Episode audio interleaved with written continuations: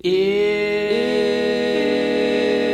the Bible's got you tied in knots, if you're burdened with religious thoughts, come grab a drink and join the choir.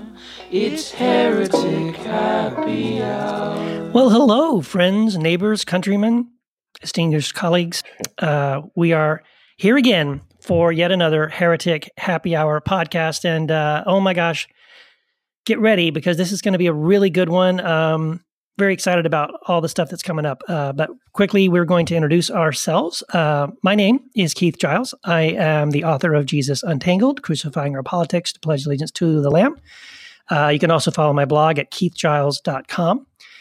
And um, I am joined by my co hosts uh, and fellow heretics, uh, Jamal and Matt. Why don't you guys say hi and introduce yourselves? Hi, this is Jamal Jivanjee, and we're recording this on Valentine's Day. So obviously, we're, we're probably not going to hear it on Valentine's Day, but just wanted to say happy Valentine's Day to all the lovers that are listening to this podcast. And Oh, yeah. two years ago, today, today, two years ago, my book Free to Love was published with Quoir. Mm. So I want to say happy birthday to my daughter, Free to Love. Aw. Aw. Uh, yeah, and I didn't know it was released on Valentine's Day. That's clever. Um, uh, this is Matt DiStefano, author of uh, the forthcoming book, Heretic. Uh, will be out on Quoir Publishing, and uh, you can follow me on uh, on Patheos. So please, and Keith too, right? Right, Keith. Uh, yes, That's yes. right, my man. So yeah, subscribe to our blogs on Patheos, all set free, and Keith Giles. Um, yeah, I'm really excited to get into this. But before we do, I got to nail this our uh, our our sponsor because obviously I've been fucking it up for a while. So let me get into it.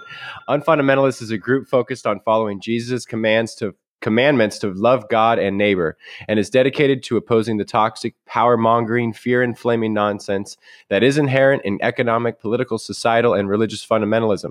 Find them online, and I'm going to get this facebook.com forward slash unfundamentalist, or read their blog at unfundamentalists.com. Yes. Got it. Did I get job, it? Matt. You know, it only took 15 episodes, and we got it. Finally. Yeah, and I, I have an announcement I'd like to make, if that's okay. Of course. Um, yes. Yeah, we'd like to uh, just announce to our listeners that we have uh, created a heretic hotline, heretic happy hour hotline for people to to call in, and you can call this number, you can text it, it's totally free, and we will get those. Uh, you know, I've actually talked to a few listeners recently that were like, "Hey, I should." They're like, "They're like, hey, I should call in and say this. I should call in and say that." And I'm like, "Yeah, please do. Like, you're free. Like, totally call." So here's the number if you guys want to get your chalk and your chalkboards ready. Here's the number. It is 240, the number three heresy, or for those with non rotary phones, 240 343 7379. Again, that's 240 343 7379. Call, text. We love to hear from you guys. And we do have, I believe we have a, uh, can we queue up the voicemail? I think we do have a voicemail that came into the Heretic hotline. This is an important point, I think. Remember, Jesus had boners. Stay woke, fam. Wow. Okay. Wow. Thank you, caller, for that. Some some caller, you know, and again, this is the kind of things that you can leave on the voicemail. But I think That's right. I think the caller is making a point that Jesus was a human being who had a Mhm. sex drive. I think that's what he was trying to say. So, um, because that's not a bad thing, by the way, that human beings are sexual beings with the sex drive. That's not actually a bad thing. I know that we've been repressed in that area in Christianity, but this caller is actually making a good point. He's kind of being funny about it, but I think it's a good point. So, But where was where was the heresy uh, um, soundbite? Come on now. That's not a heresy. Jesus had boners. That's that's offensive. That's so offensive. I would say it We just did it. differently. I might say I'm it a little differently, but I see. I hear the caller's point, but that's just me. Uh, okay, so we also, in addition to that voicemail, we, ac- we actually also have a text that was uh, that came in through the through the internet. So the text or through the phone line. It says text came in. So can we cue this text up? All right. Thank you to our engineer for that. So let me. Uh, Who works on a typewriter? That's right. Cutting edge technology here at the Heretic. amazing, amazing. So, okay, so here's here's the text from uh, from a listener. Quote: Hey guys, as a gay Christian,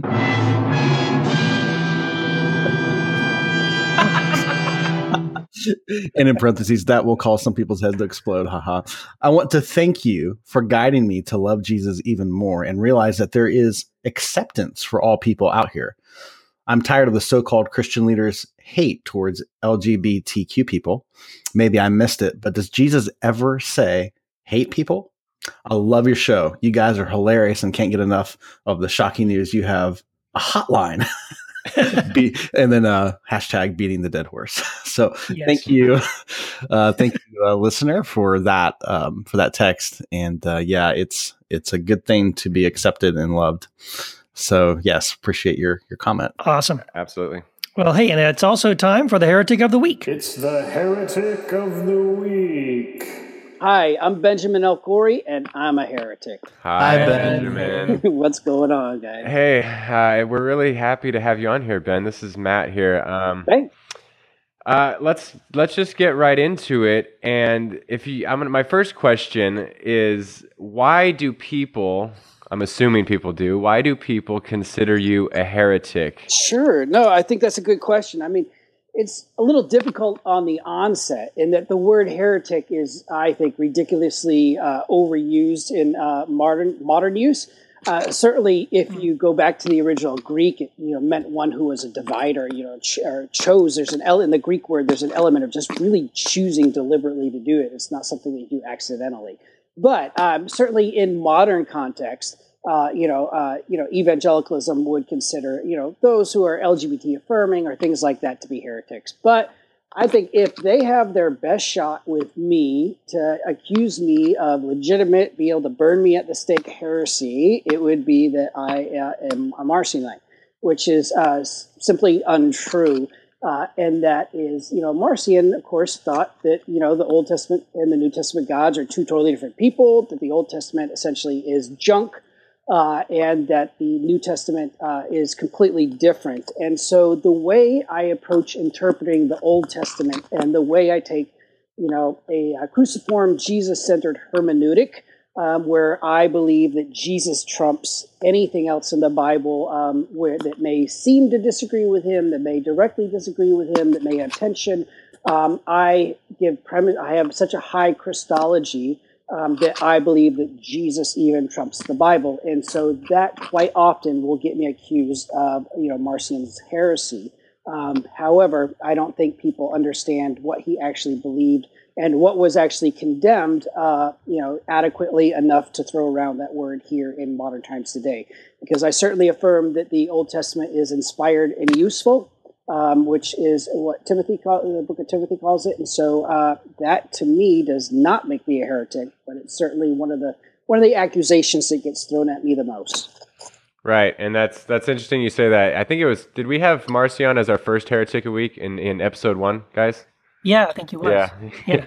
Yeah, We did. and it, it's it is so true that any anytime someone talks about what you just talked about, Ben, it's like it's like we go all the way to Marcionism instead of that being like Orthodox Christianity, right? Right. Right. Well, Ben, uh, this is uh, Jamal here, by the way. It's, a, Jamal. it's a, yeah, it's a pleasure to have you on the, the Heretic Happy Hour, and great. You know, I'm, I'm really excited about getting to know you better and your work. And uh, I guess the second question um, that I would have for you would be, um, and this is actually something I think a lot of us have, uh, have have went through, but it's typical that when we are coming out of you know what's considered evangelical Christianity or you know traditional Christianity that you know obviously there's an unlearning process and a deconstruction process Sure. um, that happens, and so I'm just curious as to what that process has been like for you. How how did you uh, get into your deconstruction process? Yeah, that's a really great question. I think for me, my deconstruction process probably kicked off, oh, somewhere around uh, 2007 or 8, back in the emergent church days, uh, or the emerging church. There always used to be a date whether it was a uh, debate over it was emerging or emergent. That's right. Um, so for me, um, I started to kind of realize that I was dissatisfied with the faith structure that I had uh, around that time. Um, but I didn't really know what to do with it. And then uh, around 2008, 2009, I went to uh, Gordon Conwell Theological Seminary, which is where I did my first round of graduate work before doing my doctorate at Fuller. Uh, and during my time at um, Gordon Conwell, um, things just really there's just so, so many different dominoes that fell uh, in that uh, it was you know and it's interesting that my deconstruction happened at such a solidly evangelical school. Uh, and I think it, um, I think that makes it all the better that it occurred there uh, in that you know even though it was solidly evangelical they had you know over a hundred different denominations represented uh, among the student body and among the faculty. And of course I had grown up being taught that anybody that didn't believe what we believed were heretics, that these people yeah. were insane. And, uh, you know, that some of them, you know, had demons inside of them, like people who spoke in tongues. And so uh, in my early days at Gordon Conwell, I quickly came to see that there were people from some radically different faith traditions than my own who, like, really sincerely loved Jesus. Uh, and um, for me, at first it was kind of almost like tolerating them until my own face structure kind of began to tumble. And I think that actually first started out with eschatology. Um, you know, I had no idea that uh, not every Christian believed in, uh, you know, the end, the modern end times movement and raptures and tribulations and things like that. Uh, and so it was really only a week or two into seminary um, when I started to realize that I was now in the minority, that, the, the, the, even like the solidly evangelical place was highly skeptical of the entire end times narrative.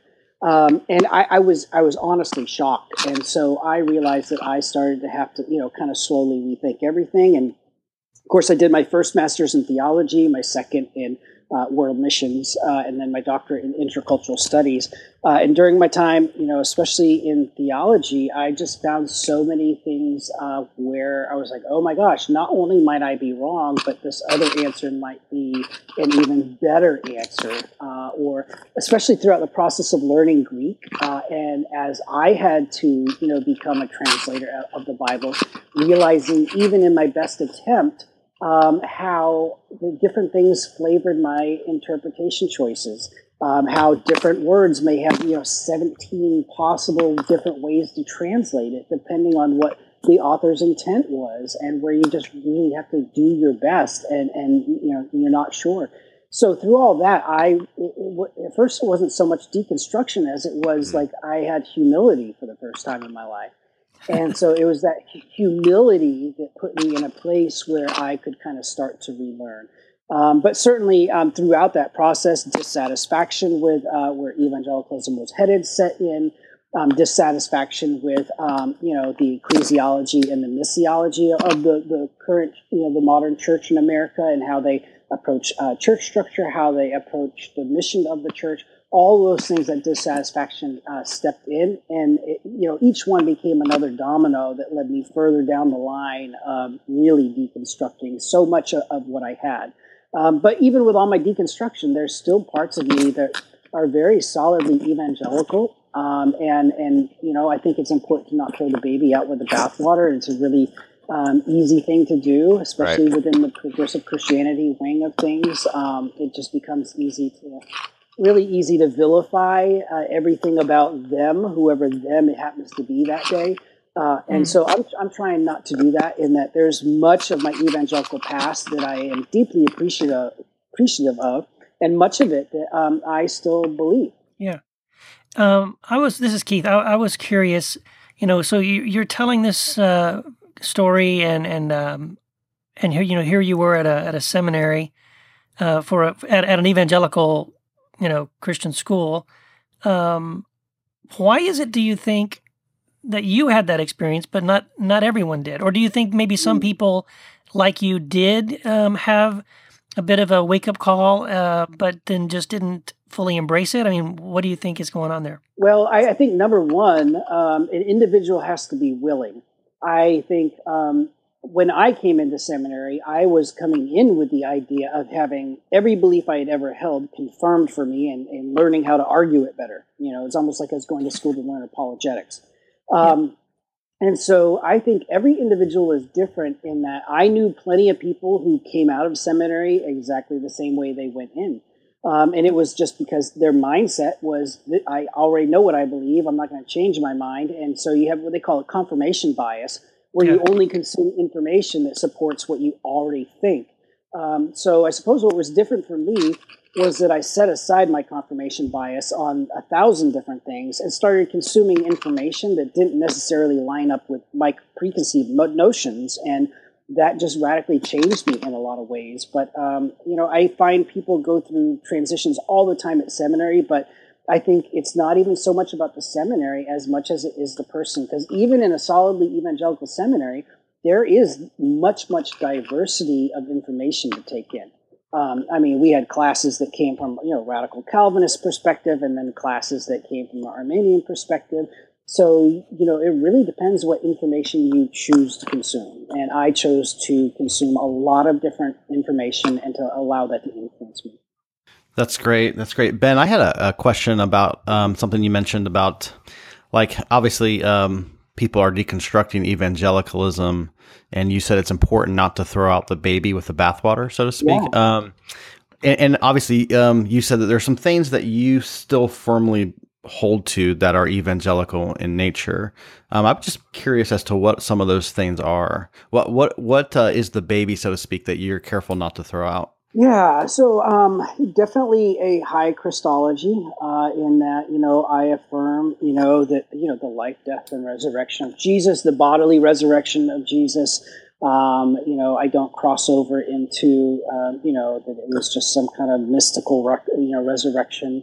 Um, I still affirm the virgin birth, which, which I actually think is an important you know uh, historical Christian confession. Um, certainly, um, I believe that evangelicals have a high view of Scripture, and for as much criticism as I get to the opposite, um, I still hold that high view of Scripture. I just I just deal with Scripture in a slightly different way, but I honestly take Scripture far more seriously um, than I did when I, I, was in that camp, and um, and I certainly uh, love and admire and even miss how evangelicals worship. Uh, nothing for me has ever compared to worshiping in you know a semi-charismatic evangelical church. That's just a, a part of me that will never go away. And so um, you know, I think depending how I guess depending how you would even define evangelical, I probably can meet a criteria. Um, in that, you know, I believe that uh, that Jesus is the way, and obviously want to teach other people to follow that way. Uh, however, it's the modern evangelical movement has gotten so hung up on a couple of different issues where they're typically wrong. Uh, it's become so married to nationalism, uh, secular politics, and things like that. Uh, that those things are really uh, the reasons why I've left. If you could rewind the clock and go back to evangelicalism the way it was in the mid 1800s, I'm still solidly evangelical. Uh, they had an op- really super optimistic outlook on eschatology in the future.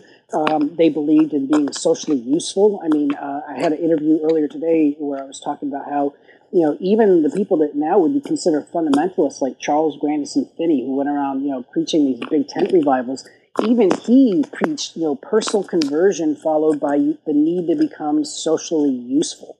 Um, and um, we just almost kind of missed that in some different ways. So I, I, honestly, I missed the old evangelicalism that existed a long time ago. Um, hey Ben, you you mentioned eschatology. Um, do you do you remember an article that you wrote where you uh, I think you referenced something that I wrote on universalism in the early church? Ah, okay, yeah, yeah. You wrote a good piece, and I did uh, uh, uh some uh, piece in responding to that. Mm-hmm.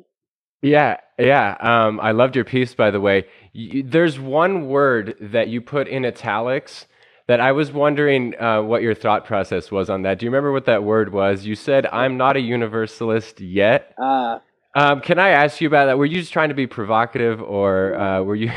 Because I, I actually loved that. I laughed when you when you wrote that. Uh, no, I, I put that in italics in that Ah, so yeah, this is a difficult thing. You know, I consider myself a hopeful universalist in that um, nothing would make me celebrate the, the, character and the nature of God more than finding out that universalism was true if it is a Christocentric universalism.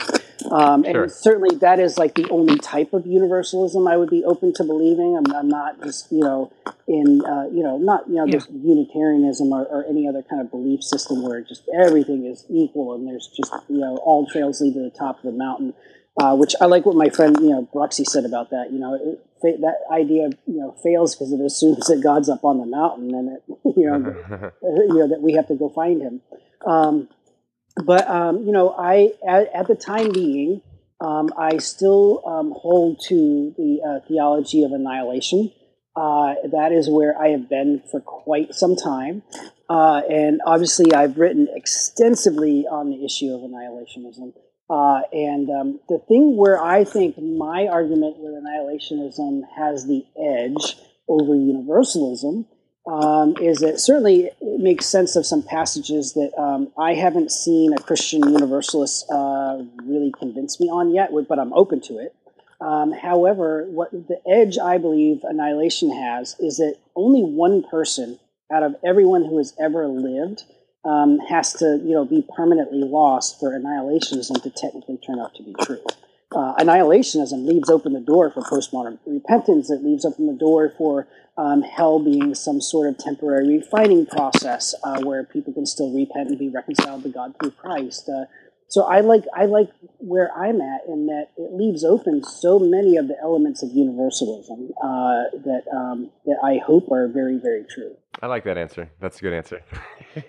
yeah, but I but I am very very open to becoming a Christian universalist if and this goes back Oh, to where great. parts of me are still Yeah. evangelical. Like I have such a high view of Scripture, like I would need in my own conscience for some of those questions to be satisfied. But I'm open to them being satisfied. I'm open to being wrong. Sweet. Sounds like I have some work to do.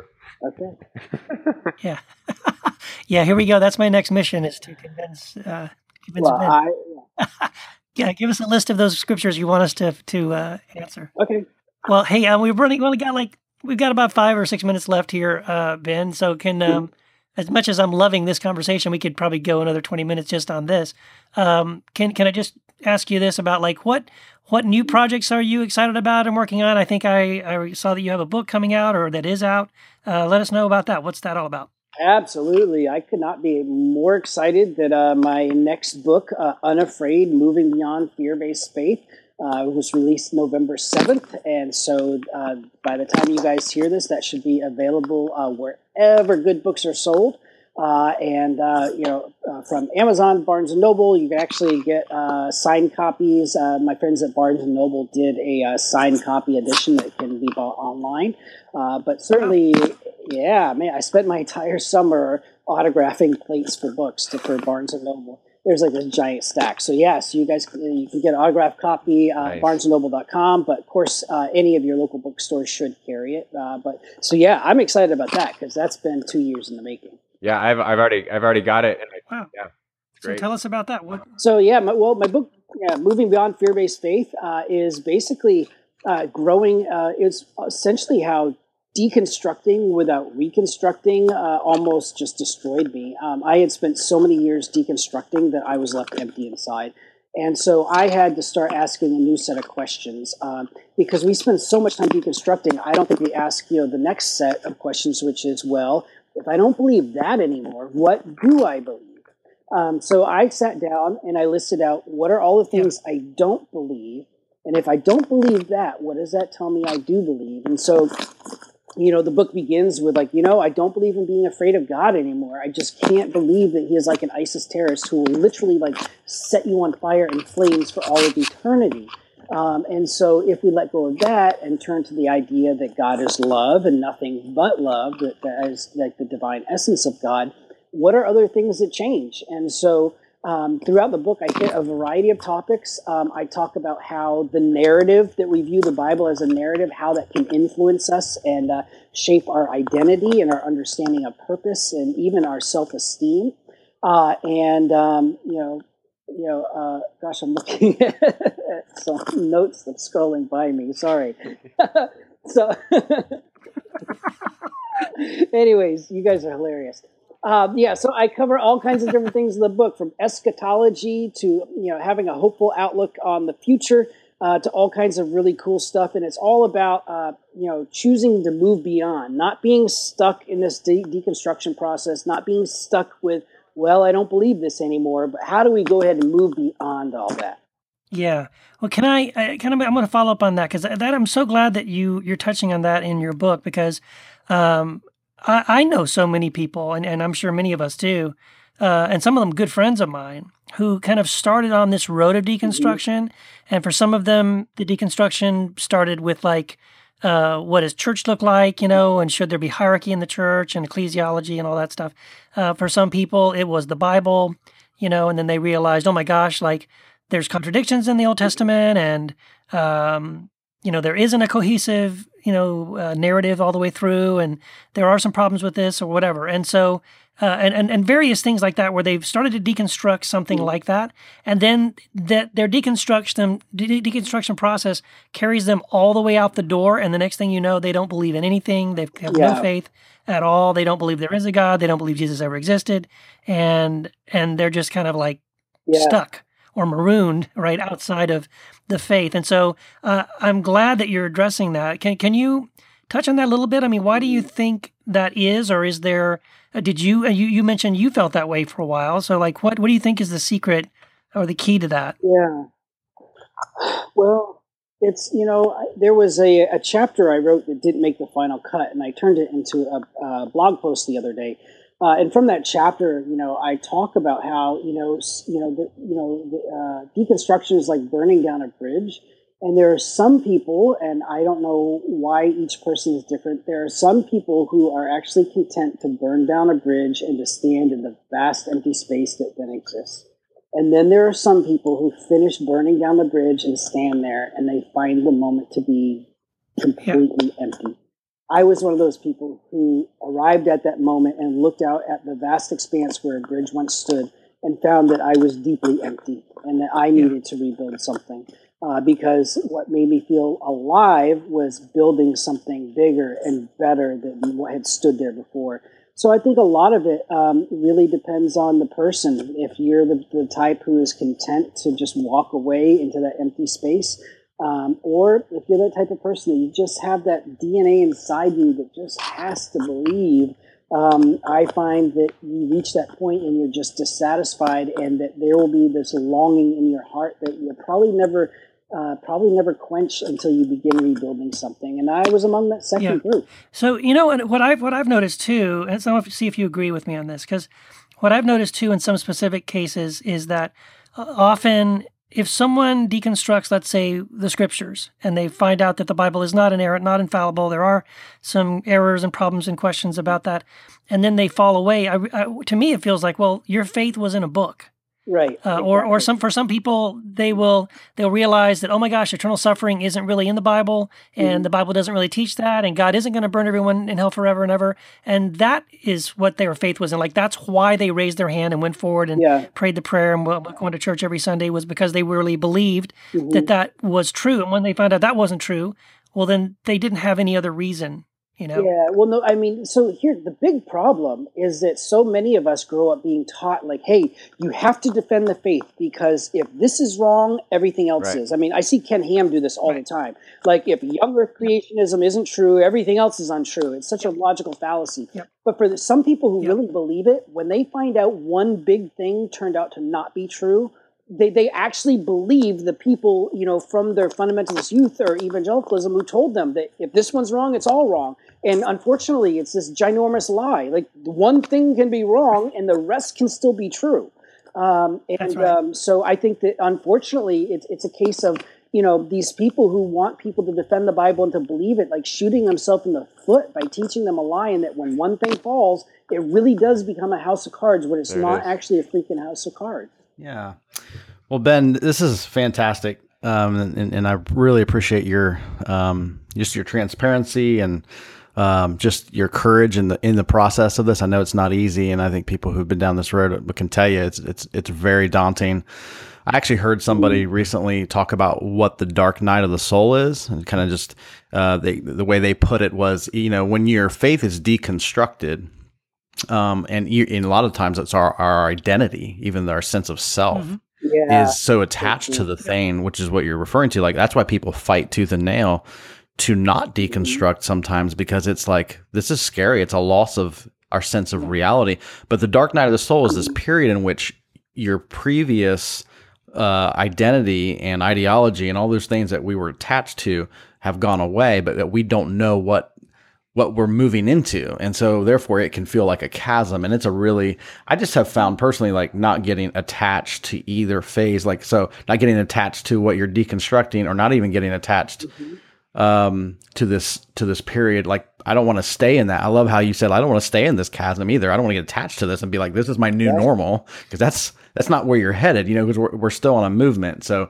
just kind of you know being open handed and trusting the process and knowing that we're not alone in this and that you know I, I do love the scripture. It talks about that that God is the author and perfecter of our faith and just kind of being guided. So it, I just appreciate you for living this out, doing it Yeah. well, and it's been an honor to have you uh, on the on the Yeah. Heretic Happy Hour. No, it's been great to be here, and even just some of those you know last few points that you bring up are actually all things that uh, I deal with in my book, and being careful about getting your life and your identity um, from labels and from beliefs, and and how that can get us really tangled up. So uh, certainly encourage folks to check out my book, Unafraid: Moving Beyond Fear-Based Faith, if that kind of discussion. Oh, that absolutely. And where where can people get in contact with you? Like, do you have a like your website and um, Sure. Uh, yeah, you guys, uh, anybody can find me. Uh, all of my social media handles are the same uh, at Benjamin L. Corey. So Facebook at Benjamin L. Corey or Twitter, Instagram, all those cool places where you can find me. And uh, certainly uh, you can find me at benjaminlcorey.com as well. Beautiful. Thanks, Ben. fantastic? Thank you so much, Ben.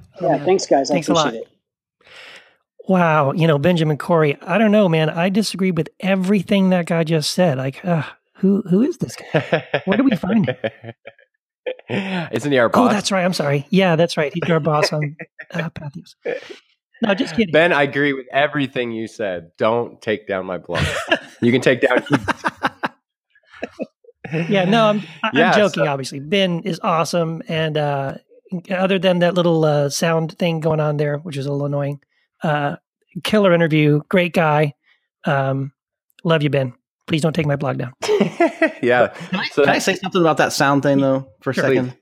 Okay, so that sound thing, you know, like Ben had some great things to say for sure, but there was this annoying little sound thing that you kept hearing, like you know, whatever it was. It's like the sound thing, and you know, for a long time in Christianity, I would hear some really good things that that people were saying about Jesus, about you know God's love, all these kinds of things. But there was this annoying, freaking annoying thing that kept just kept hearing over and over and over again. And that reminds me of our topic. And now it's not just an annoying thing; it's actually, to me, the root of all Mm. evil. But we can get into that. But I, I- think that introduces maybe our topic today. Oh yeah. Hey, what an amazing segue, man. That was that's killer. Yeah. is that pretty? That was really good. It's like it's like you've done this before, Yeah. man. a couple times. Yeah. So, so what, what is our topic? Um, are Christians worthless sinners or accepted and loved by God? Are we, um, you know, this, the, this, this, this hymn, Amazing Grace, we all know it. I love the tune, but there's this line in it that I despise, and it's, and he saved a wretch like me. Are we just, are we just wretches? Are we, are we dirty, dirty rags, or are we accepted and loved by God? Um, Yeah. and if, and Jamal, you think this is the the root of this evil? Is this identity crisis? Am I interpreting you right when you say that? Yeah, I think like a lot a lot of times people, you know, perceive Christianity or Jesus, you know, they say, well, you know, the I, the whole mission of Jesus is to remedy the problem of humanity. But then you start asking, if you really start talking to people and go, what is the real problem? Like, what is the remedy? Like, what's the in order to have like the right remedy, you have to you have to know, like, you know, if you're going to go to the doctor and the doctor doesn't know the disease you have, like, it's going to be really hard to treat that disease. And I, my understanding within Christianity is completely ignorant, at least today. Most Christians are completely ignorant of actually what the real problem is. They'll say, well, sin's the problem. Then you start saying, well, what is sin? They have no idea. They actually start, they perpetuate the very problem, in my opinion, that caused the entire that caused the entire problem with humanity. So, in my opinion, this idea that we are we are fundamentally flawed as human beings is actually the root of the of the problem and Christians just perpetuate it. They tell it in a different way, but it's act they're actually perpetuating the bondage that I really believe Jesus came to liberate our liberate us from the lie of. Uh, in my opinion, Christianity is not only does it not remedy the problem, it Yeah. perpetuates it through this belief in uh, original sin, which is actually completely false. Yeah. So yeah, instead of um, and this is my frustration with it. Um, it, it was what what we end up doing is we end up holding Christians in a permanent stasis, where they continually remain worms and wretches, and we never allow them to move on to receive any kind of healing or um, you know acceptance or or anything that's that's available for us in Christ. Like again, the whole point uh, of what Jesus came to do was to to uh, bring us into the light, to bring us into the truth, to to bring us into this place of healing and restoration and transformation and all that. And it's like we don't allow people to move on to that and live in that reality because we keep them constantly reminded or you know we, we want to anyway constantly reinforce this idea you're a wretch you're a worm you're a sinner you don't deserve it you're evil you're horrible all there is nothing good in you right? We just keep the keep repeating over uh, over other christians or over ourselves uh, this thing that that keeps us in this place where we were never actually able to receive the freedom and the truth and the light and all these beautiful things that that Christ came to give us. Yeah, yeah. And uh, Jamal, can I uh, before you before you jump in, can I push back a little bit and say that um, doesn't it doesn't it seem like there is some fundamental flaw though? I mean, not not to the point where you know the Calvinists take it, where we're just completely depraved, yeah. right? And that follows Augustine's idea, where he develops this doctrine where we're just completely and utterly depraved, and this massa damnata, we're all doomed to hell forever. Um, okay, so that has its roots in that, and and I don't like it, and it doesn't seem to be the truth of the matter. However, on the other side, like like um, in Judaism, they they argue that you know we have these two yetzers. It's like the the angel and and demon on the shoulder.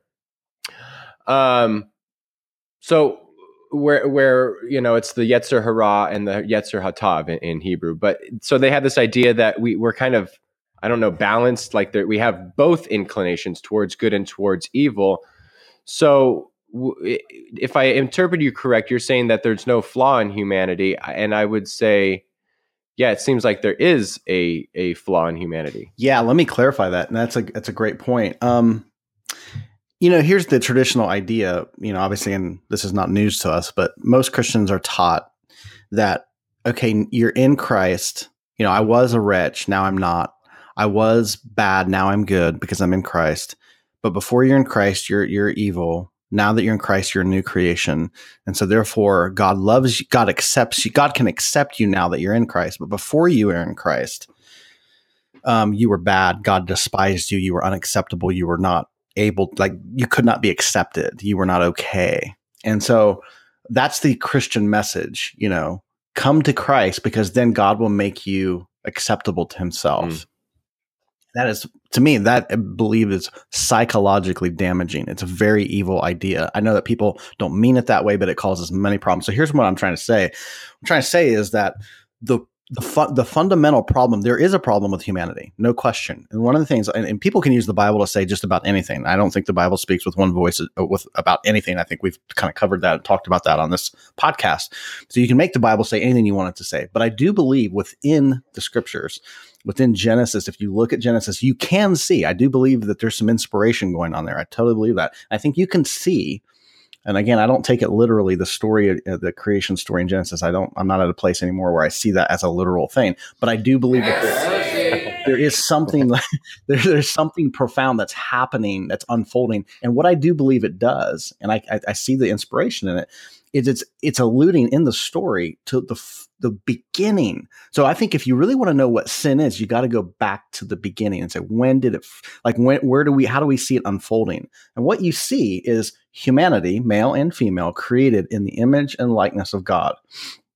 And then also, excuse me, what you see is that humanity made in the image and likeness of God was then questioned. There was a there was a serpent which represented a voice, a, a, a voice of accusation, and this voice was saying, "Oh, you know what? Like if you take this knowledge that's contained in the fruit on the tree of the knowledge of good and evil if you take this which is by the way outside of yourself it's it's this is something you don't have it right now but you could if you acquire this knowledge from externally you could become like god and so this was a in in that in that statement there's an assertion and this is where it's sneaky. The lie, this is where humanity began to be afflicted. There's a lie that says you are not like God. Hmm. already. So if you, so it, that's to me, that's it right there. That's the fundamental problem. Humanity did not know what they were actually like. So here's the thing: Jesus comes on the scene, and I know I'm skipping over a lot, but Jesus is operating, I really believe, from a place where he understands he's like God, but but he's not understanding himself to be like God in a way that's different. I believe than anybody else. I just think he has a correct human understanding. So the when when he he says, you know, before Abraham was born, I am. He makes these. He's literally using these I am statements to equate himself with the divine, and then they try to pick up rocks to kill him and then his response to that, he's like, "What are you for? What good work are you going to stone me for? Like, why are you going to kill me?" He's like, no, "No, it's not for any good work that we're trying to kill you. It's because you, being a man, make yourself out to be like God or to be like to be God, you know."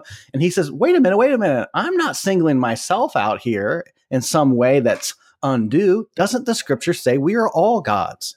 Hello and again i know that christian some people may be freaking out with that but i honestly believe jesus is saying he christians have said well the jesus can say that because he's the second person of the trinity but that's actually not what he said. He said no i'm saying this because the scriptures say that about all of us.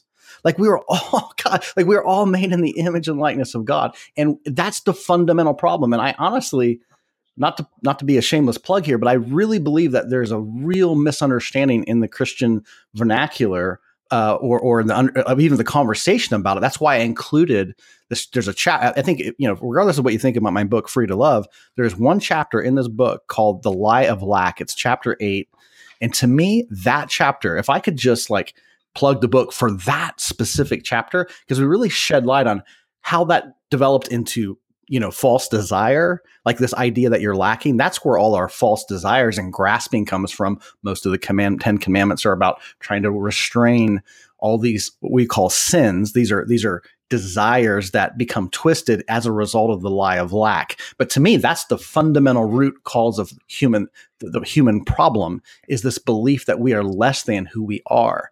So from the very beginning we were created in the image and likeness of god from the very start and we just didn't know that truth. And but when you know the truth, the truth will make you free. But that's what I'm trying to say here is like the problem is that we don't yeah. know that we are like God, that we act our truest essence is love like a God.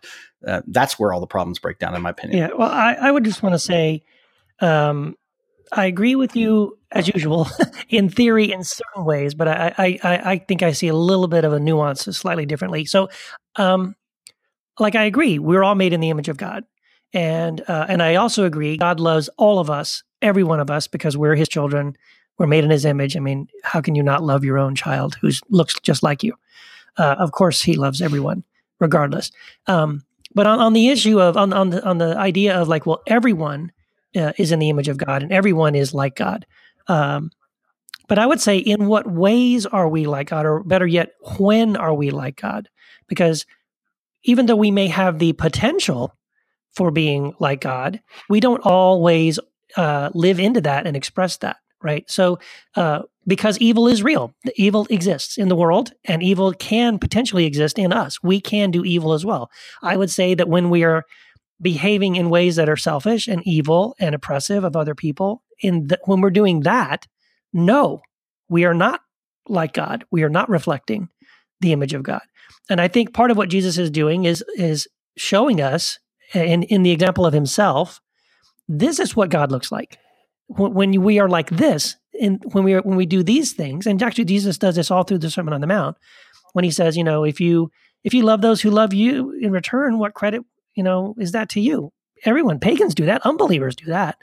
Um, you know, love those even who hate you, and bless those who curse you. And he says, when you do that, now you look like your Father in heaven because He lets it rain on the just and the unjust. So I think what Jesus is doing is clarifying this is when we look like God. This is when we're behaving like the the image of God that is that is embedded within each one of us. Okay.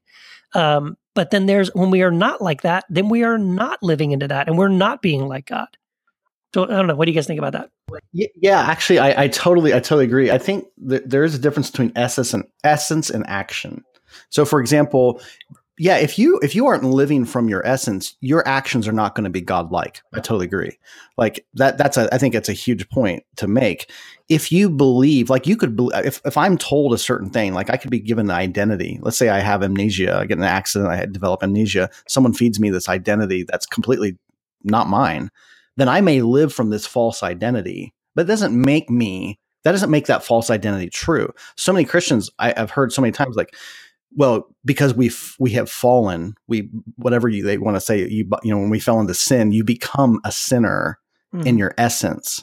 And i think that's really damaging. I think it's i totally disagree with that. I don't think our essence ever changes. Our essence in our true being like we we we always emanate from the source. If we didn't emanate from the source which is god who is love we would cease to exist. So we Right. we our our true essence never changes it's our understanding of our essence is which brings us into freedom so we can live in a way that flows in harmony with our essence. But if we if we believe lies about our identity then we, there is no harmony. This is why christians and I, uh, this is why so many christians live defeated lives. They live literally i spent how many times i mean anybody who's been around evangelical catholic i don't care what form of christianity it is the, the by and large it's a Mhm. defeated system. People live in this way in which they're always confessing sin. They're always you know woe is me. I'm so bad. I'm this. And, and it's like what well, your your doctrine isn't helping you Yeah. if you're living defeated. And the reason for that in my opinion is because they actually believe their essence is sinful. Mm. and that's the lie. That's why they never live in harmony with who they really are. But when someone comes to a to an understanding of the of their perfect divine essence because we are divine in our essence when we come to understand that we start to live divine which is what i really see jesus doing and we become like him in that way so difference between essence and action for sure No, I, I, like that. Um, I think that's a good distinction. I want what I wanted to chime in on was, um, you know, what's interesting is when we go back to the Book of Genesis, and, and we we talk about original sin or what have you, or the fall, or as C.S. Lewis I think puts it, it's it's a bent, not a fall, um, which I like that better. But anyway, what's interesting is that no matter how we interpret the first couple chapters, what we notice is that the first time sin is mentioned the word sin is um, where it's like sin is knocking on your door and it's a it's when Cain is about to rise up and kill Abel.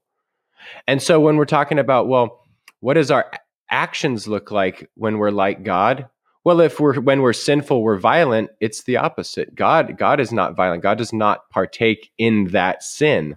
We do. That's when sin comes knocking on our door. So when we're actions are oriented toward God, it will lead to the nonviolence rather than violence. And, you know, whether our sin comes from this fear of anxiety of death, like the writer of Hebrews uh, puts it, I think in chapter two, or whether um, sin is this mimetic, twisting desire, um, or whether sin, Jamal, like you said, is the lie of lack, as, as you put it, it, it leads to this place of violence. So sin, the what, what we think about when we think about sin needs to be associated with coercion, violence, power over, um, creating hierarchy instead of egalitarianism.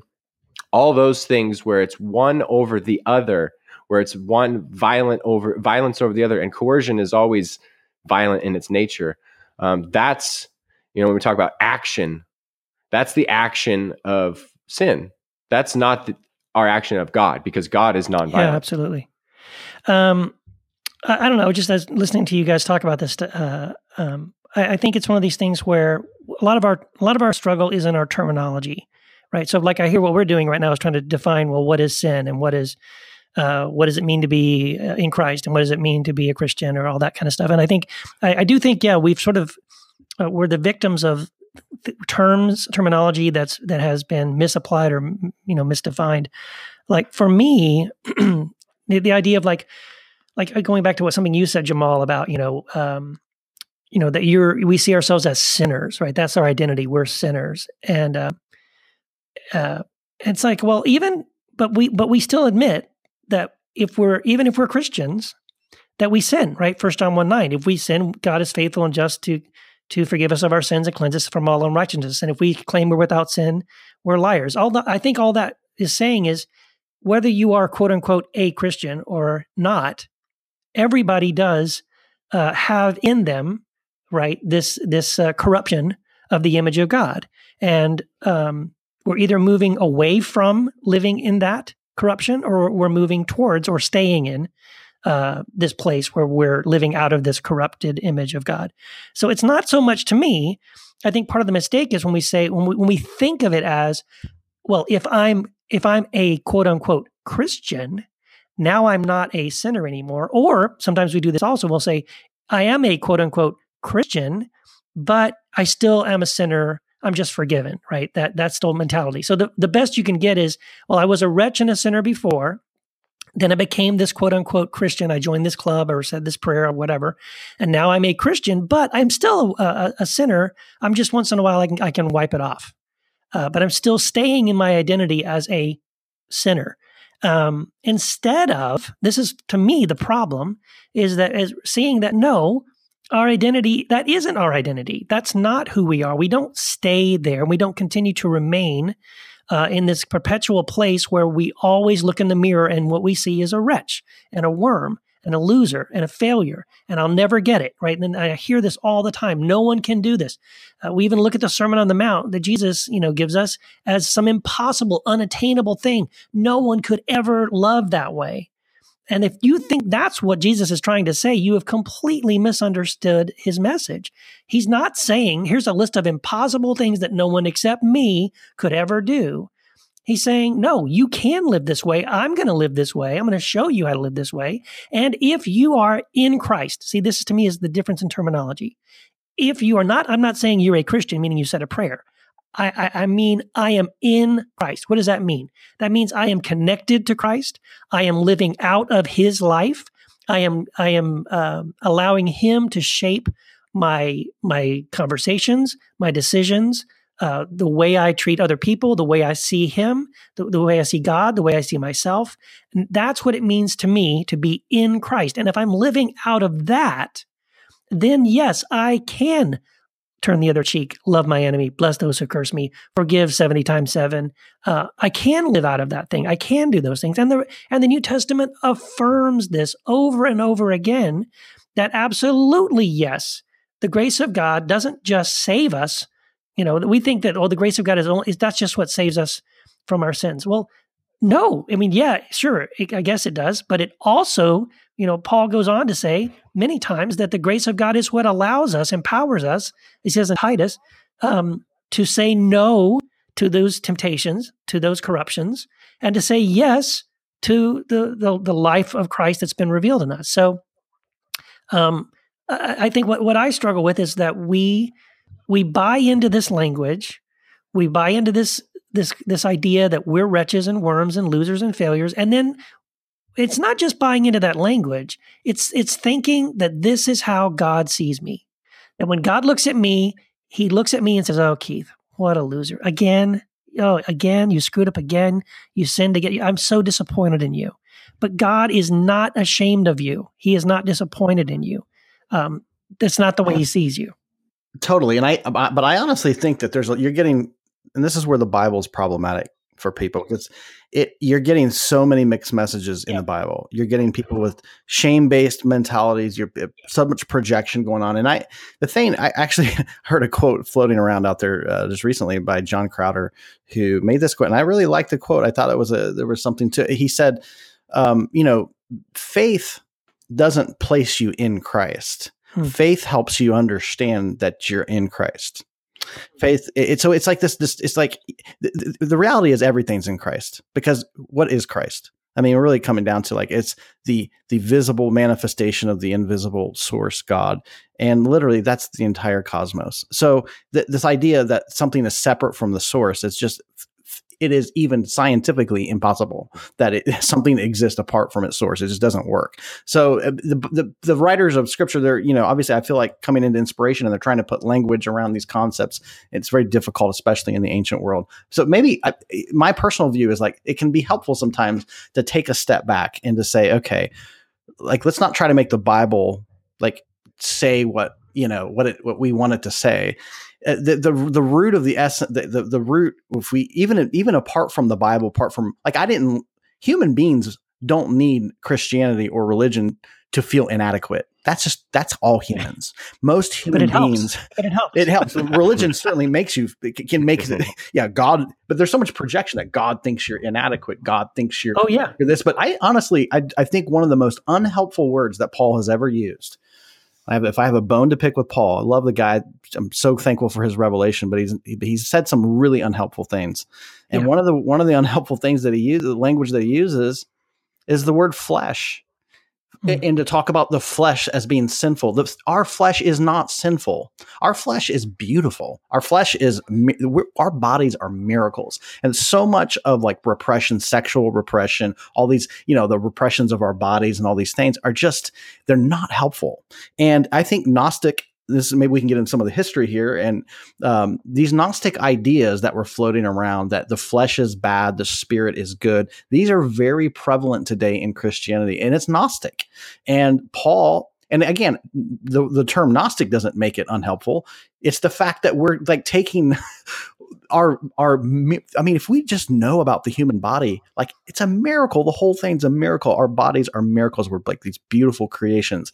And to to claim that our natural drives are are somehow eh, you know sinful and bad and we need to restrain them. You know it's only to in my opinion the the beliefs of lack that begin to twist and change you know desire legitimate desire to grasping you know because there's a difference you know sexual desire and then unhelpful lust. I mean yeah there's a difference but like to me the, the, the difference is the idea of lack because why would anybody steal? Why would anybody lust? Why would anybody because it's ideas of lack and that's a whole other subject. But the, the thing is our inherent drives our inherent flesh all these things these are beautiful these are good these are not a problem to be remedied. You know god isn't angry with your flesh. And so to, to, to equate flesh with sin is a really really bad terminology that paul used in my opinion. And i think that's why we need to get away from that language and understand that paul was a human. He had flawed thinking and this is one area he i feel like he was very flawed in. Well, but I don't think he's being Gnostic is in his orientation, though. I, I don't think that's what sarx means when he uses it, because he defines the works of the flesh in, in Galatians five, and, and it's very specific. It's things like hatred and malice and wrath and strife and sedition. Um, so when when I agree. I just don't think he should call it flesh. I just don't think he should use the term flesh, or or, or the translators should not have used that word because that's not the flesh. Yeah. Well, yeah, it's not the flesh, and it's. I I see what you're saying. I I understand the propensity to um, be really dualistic and, and gnostic in our interpretation of that. Um, I just think it's. It seems like that's just that's just our bad on on interpreting that, and that's our so-called faith leaders bad, and that's you know some of our pastors bad, and and our bad too. You know, like. Um, we, we we as human beings tend to read things through dualistic eyes. We just love our dualism, and, and it's fine to get from point A to point B, take a left turn rather than a right turn, right? but but mm-hmm. as far as like applying all these dualistic, yeah, I agree with you. the The spirit is not good and the flesh is bad. That's that's BS, you know, because Right. it's all God is one. God is the grounding of all being and everything that exists. So how can something that God holds together ever be bad? Like that that Yeah. doesn't make any sense. So I, I agree with you in that. And you know, Yeah, I yeah. But yeah, so I, I, I, think. I think it's exactly like yeah. Paul Paul's just I, I agree that it was a, it was an unfortunate term to use flesh because it has it has added fuel to this notion that flesh flesh bad spirit Right. good, and I, I agree. I don't think that's what he was. I think he was just grasping for metaphors or you know like how do I explain this? He, I think he's just saying, look, there's uh, as, as we've already said that, that within us there are we have a we have a tendency towards things that are evil or we have a tendency towards things that are godlike or christ-like. And he's just Yeah, trying to say but- if you do these things and he gives us a list right? These are the Yeah, things that are out of out of this other corrupted nature. Don't do that. Here's the things that are that are that more reflective of the christ-like nature. Do that. Love forgive peace joy goodness kindness mercy right? All those things. Yeah, I think there's a lot of suffering, and I, you know, again, again, you know, going back and forth, like, what did Paul mean when he, you know, all of, yeah, but but what do many Christians understand it right now today? So many Christians are walking around. Literally, I heard a respected guy. This is somebody who's even outside the what I would call the religious institutional world, who basically described our condition on earth as these, you know, living. Our spirits are carrying around dead mm-hmm. corpses.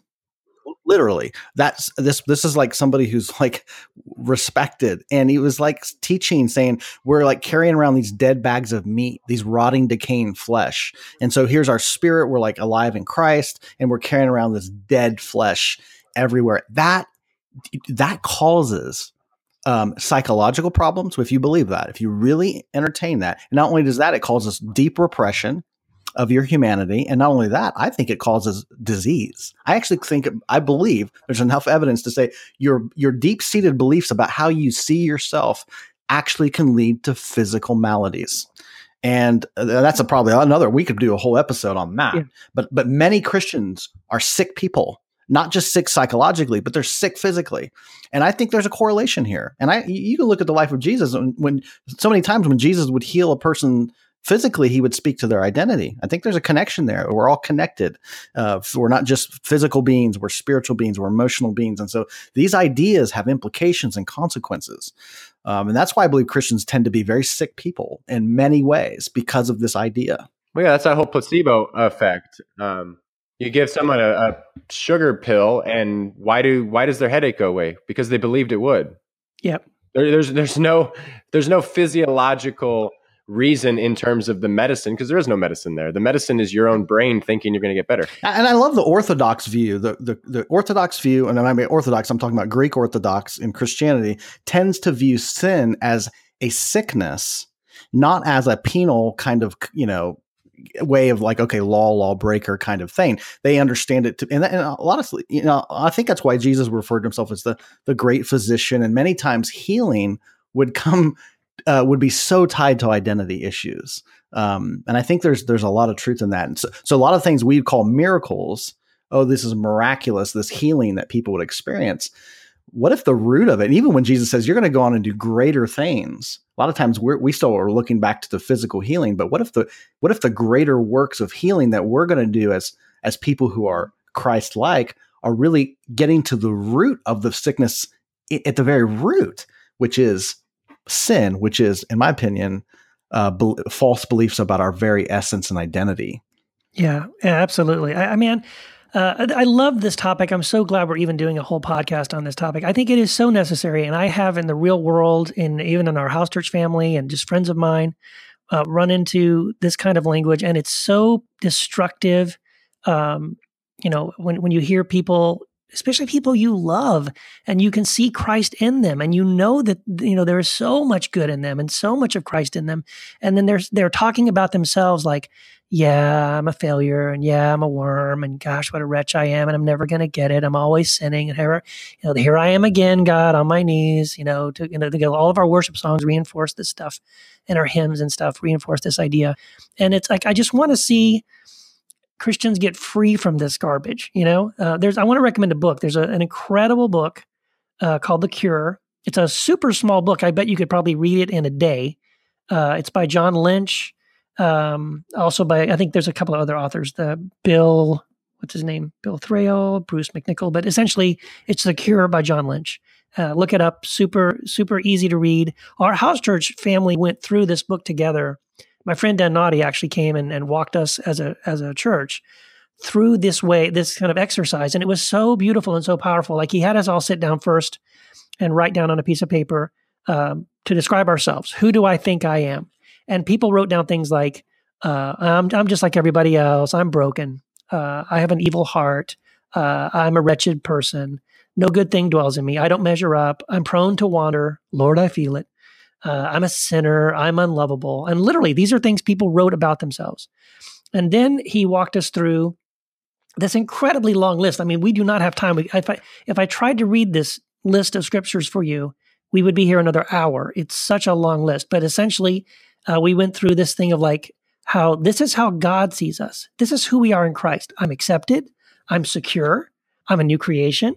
I'm significant. Um, I mean, and and every one of these, there's a verse underneath it. There's like 30 verses under each of those headings um, to back this up. You know that according to Jesus, according to the New Testament, I'm a child of God. I'm a friend of God. I have been justified. I am united with Christ. I am one in spirit with Christ. Um, I belong to God. I'm a member of his body. I am adopted as his child. I have direct access to God through the Holy Spirit at all times. I'm redeemed and forgiven of all of my sins. Uh, I'm established, anointed, and sealed by God. Uh, I mean, I'm just reading down the list here. This just this just keeps on going. I'm included. I'm blameless. I'm not condemned. Uh, I am. I have received the incomparable riches of God's grace. I'm blameless. I'm united with other believers. I'm free from condemnation. I'm not alone. Uh, gosh, it just goes on and on and on. It's like, so here's the deal. Here's what drives me crazy. We have a scripture. First of all, we have a we have a Christ who came to set us free from all this nonsense, and he did, and he he affirms all these beautiful things about us and our identity. Uh, that we are children of God, we are loved, we are blameless, we are accepted, we we, we have this future, we have this hope, uh, we have this reality right now that we can live into, right? Um, and we have a New Testament where this is also being reinforced over and over and over again. And yet, people who follow Jesus, people who say they they they read the New Testament, are blind and oblivious to all of these unbelievable, incredible promises and blessings that are spoken over us in Christ. This is the other thing that drives me crazy too. There's there's so many there's there's all these amazing verses in the Bible, right? Uh, there's a, there's Romans, right? What can separate us from the love of God? Neither height nor depth, nor angels nor demons, nor the future nor the past, all this stuff uh, can separate us from the love of God, which is in for us, which is in Christ Jesus, right? You know what doesn't happen right after that verse? Paul doesn't say, "But you don't deserve it, you filthy worm and wretch." No, he doesn't even bring that up. And same thing in Ephesians, right? He, he talks about how he prays that we could grasp how high and wide and long and deep is the love of Christ for us in Christ Jesus, that we could understand this love that transcends all knowledge. It just goes beyond even all the knowledge in the universe. If you had all the knowledge in the universe and you you still wouldn't be able to comprehend the love of God that is for you in Christ Jesus. And after that, Paul doesn't say, "But you don't deserve it, you filthy wretched worm." He doesn't ever bring it up. First Corinthians, right? First Corinthians 13 about what is love. He goes to this whole thing. Love is patient, kind, all these things about love, love, love, love, love, love. Tells us what love is, how great love is, how amazing love is. And he doesn't follow that up by saying, but you don't deserve it. Eh, but we do that. We insert that. We we say to ourselves, the love of God is so amazing, so incredible, so transformative, higher, wider, longer, deeper than we can possibly comprehend. It's so great. And then we add in the, yeah, but I don't deserve it. But we have to accept it. it it's like, get, get over the whole I don't deserve it nonsense. So what? You don't deserve it, but you got it anyway. It, it's all around you. You're immersed in it, like it or not, you got it, and you can't get away from it because anywhere you go, you're surrounded by Him, you're filled with Him, He's everywhere. And just receive it and accept it and start living in it because this is why you were redeemed. This is why Christ came is to reveal to you all of these amazing, beautiful truths about yourself. This is who you are in Christ. And and, and people and, and everyone is in Christ, by the way. Everyone. I just want to say that. Like there is no in and out. So so so the deal is like understand that you're in Christ. Like and if you don't, it's okay. You just won't live like it, but that's fine. You're still in. So the thing is it, it, in the scriptures though in the in the bible there is a there is a mixed message and because people who are who are taught the bible a lot of times are taught this stuff obviously it's, it's another topic yes. it's a flat bible you know like so people will take scriptures things in the bible and they'll say you know all your righteousness mm-hmm. is like filthy rags you know mm-hmm. that's in the, that's in the bible too yeah. which is bullshit it's bullshit honestly it's not it's not true so the, the, somebody's projecting onto god their their own parents' disapproval. I mean, if I'm going to get into the psychology right. of it, that's really what that is. So, so, so the idea that like that that that your source, that your creator, the person who like literally that you're the expression of, is looking at you as if everything is filthy rags. I mean, there's deep psychological drama. People need to get away from those passages of scripture. They're not helpful for you. They're not true. They're not good. It's just it's it's what it's like and, and and people and like i honestly think it will help people to get away from the bible for a few minutes like let's just get away from this crap because here's the thing i, I remember listening in the um i remember listening to uh, a politician during the presidential campaign, and it was a very frank. Uh, and I was really proud of this guy for saying it. He was like, "Well, you know, what do you what do you say? Like, like do you follow the Bible? You know, like is do you use the Bible to like make your best decisions?" And this politician said, "No, like, here's the thing I don't need the Bible to tell me to love my family. I don't need the Bible to tell me that I should help my neighbor. If you if you need the Bible to tell you to be a decent human being, it's coming from obligation, which makes it actually not even uh, authentic. So for a set, you know, like take a step back and go, listen, the truth, like the way you're going to know what's true, and Jesus said this. He didn't say, you know, you got to reference it with a, with a scripture somewhere. It's like come back to yourself. Like a good tree bears good fruit, and what is fruit? Love, joy, peace, patience, kindness, gentleness. These are self-evident things that are found within you. So if you find yourself like whatever, if there's a teaching about your identity that produces truth and produces love and patience and kindness and gentleness. It makes you uh, more of a loving person. If there's something that about your if someone says something about you if you hear something about your true identity that makes you feel good about yourself and therefore more a loving and kind person that's probably true and if there's something that you hear i don't care if it has a bible verse attached to it that makes you feel bad and shameful about your identity you can throw it out because literally you know, you're going to treat other people the way you perceive yourself. You cannot love other people if you do not believe that, that your essence is loving. If you believe your essence is wretched and sinful, that's exactly how you're going to treat other people. So, you know, I just think people need to step away, you know, gravitate to the things that enforce your good identity in the in the in the Bible verses that enforce your wretched identity because they're there too. Yeah, throw them out. Get rid of it. You don't need it.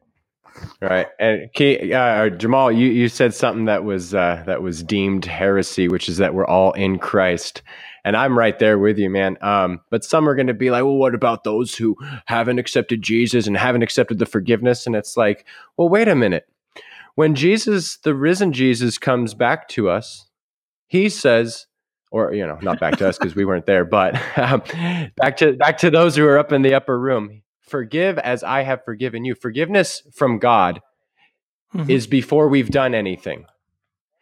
And he loved us, therefore we can now love others. He's shown us how to love, and he loves us unconditionally in that way. So it raises the question: Well, who's not forgiven? And if and if any sins are not forgiven, mm-hmm. who's holding them against yes. people? We yeah. are. It's not God. And it's like man, this this whole this whole business of who's in and who's out and all the well, we might not be wretched sinners any longer because we're in Christ. And it's like, so is everyone else. And yeah. You did and, and if you really did nothing to receive that forgiveness, and I believe that, like I, I didn't there was no condition I placed on God that that allows his forgiveness to flow mm. forth into my life. Well, therefore, I just need to give that away to all the others who are in Christ. Oh, just yeah. those who are in Christ? Yes, just those who are in Christ yeah. because everyone's in Christ. Isn't there a verse that says that God was in Christ, reconciling everyone to himself, not counting men's sins against them? Yeah, it's in the context of Calvinism, though. So it's all well, the Calvin. It's, it's, all the. Yeah. It's all. Yeah. I, I, sometimes I like to point out patience. Like God, love is patient. Like, well, how patient is that? If it's not patient, is it love? Of course not. If is there an end to the patience? Yeah. Is this a? And does and does love keep no record of wrongs? can't find that record of wrongs. Where is it? Right. Forgive me my sins. What sins? I'm sorry, I didn't keep a list yeah. of those. Where are they? What are you talking? Right. Amen to that, brother. Yeah. So I guess it's time to wrap up, huh? Episode 15 was a doozy. I liked it. yeah. Yeah. Yes. Hey, there's a live recording coming up soon, by the way. I'm not sure when this is going to air. Hopefully it'll yeah. be before, but yeah. Yeah, March 10th. I'll be coming down there to you guys. It's going to be amazing. Can't wait. March 10th. March 10th. March 10th. Mark the calendar.